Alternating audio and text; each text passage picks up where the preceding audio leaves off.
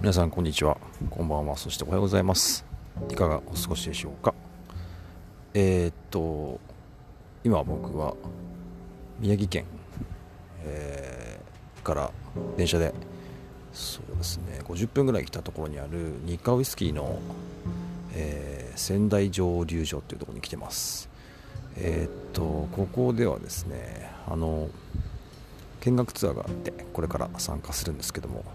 楽しみです。木々もすごくあの色づいていてこの時期はもう最高ですね。で今来て思ったんですけどもすごく敷地が広いですね。だけど自然豊かというか途中あの駅からバスが出てるんですけども無料バスが出てましてそこから見る川がすごく進んでて綺麗でした。おまもなく見学ツアー始まるのでまたお話しします。では。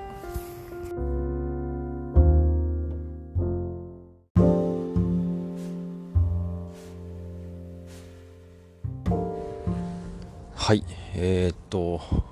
先ほど見学が終わりましてえー、っと無事に 無事。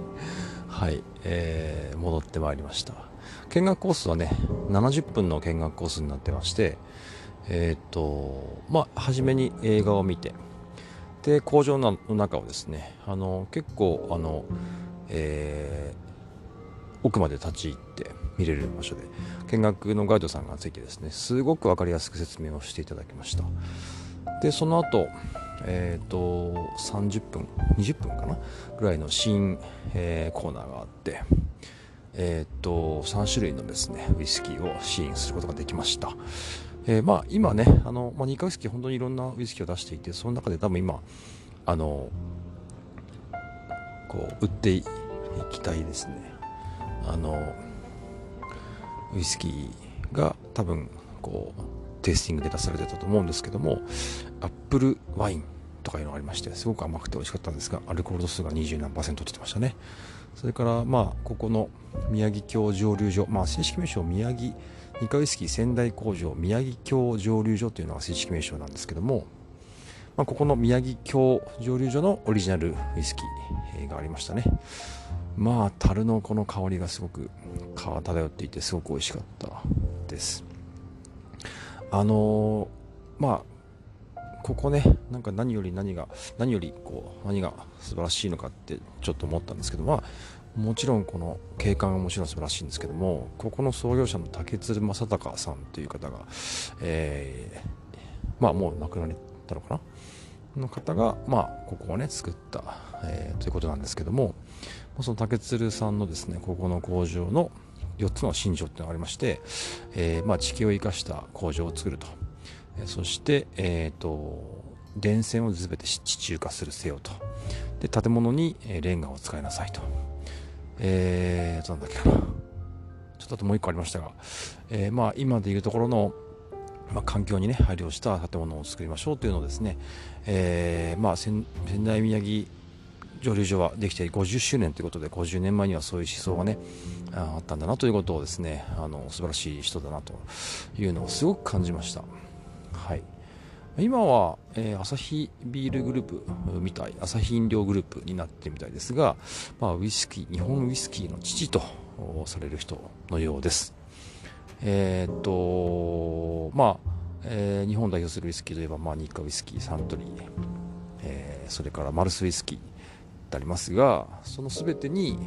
えー、こう指導ですね。あのサントリーウイスキーマルスウイスキーにこうまあ、ちょっとした教祖のようなね先生のような立ち位置だったのがこの、えー、竹鶴正隆さんという方だそうです。あの本当にここ素晴らしい場所で見学コースも本当に充実してます。えっ、ー、とそしてこのあのガイドさんもう素晴らしい説明で、えー、案内が本当にスムーズですね。あのすごくちょっと感動しました。はい。で、えーまあ、このウイスキーのねいろはも学べて、えー、最後にねーまでついて、え、そしてお土産物コーナーがすごく充実してましてここでねみんな土産を買うんだろうなというですね。あの、えー、なかなか上手な商売をしてるなという 最後に思いましたがあの本当にねこう買ってしまいたくなるあのウイスキーあのお菓子、えー、お土産コーナーいっぱいありましたので、えー、もう仙台に来たらぜひここは訪れる訪れたるとねいいかなと思います。そうそうそう今ねあのこの日課ウイスキーの工場見学が終わりましてちょっと帰りのバスを待ってるんですがアクセスも素晴らしくいいです。えっ、と仙台駅から千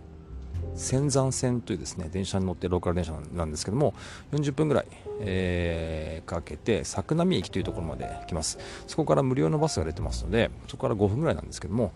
えー、来れます。すごくアクセスがいいです、えー、なのでぜひあの面白いかもしれません。はい。えーと、この、えー、場所っていうのは広瀬川と、えー、日川という川のちょうどこう交わるところにあるそうなんですね。でここはまあその川が2つ交わるのでこう湿気がすごくあると。湿度があってでもやが立ち込めていて、まあ、ウイスキー作りには最高なんだということです。はい。えー、とにかくね素晴らしい施設ですここ。はい。あ結構外国人の、ね、方もいらっしゃいますね。ちょっと残念だったのは外国人がいらっしゃるのに英語の案内がないってことはねないっていうのはちょっと残念かなと思いました。もしかしたらあるのかな？いやないな。結構家族連れとか来てますからね外国人の方。まあね日本は日本というかまあウイスキーブームなんでねそういう海外の人たちも来る来てるので、まあ、ぜひ英語のねあの案内があるといいかなとちょっとふと思いました。それでは。えー、仙台日課ウイスキー仙台工場宮城京蒸留所から番組をお届けしました。それでは皆さんまたね。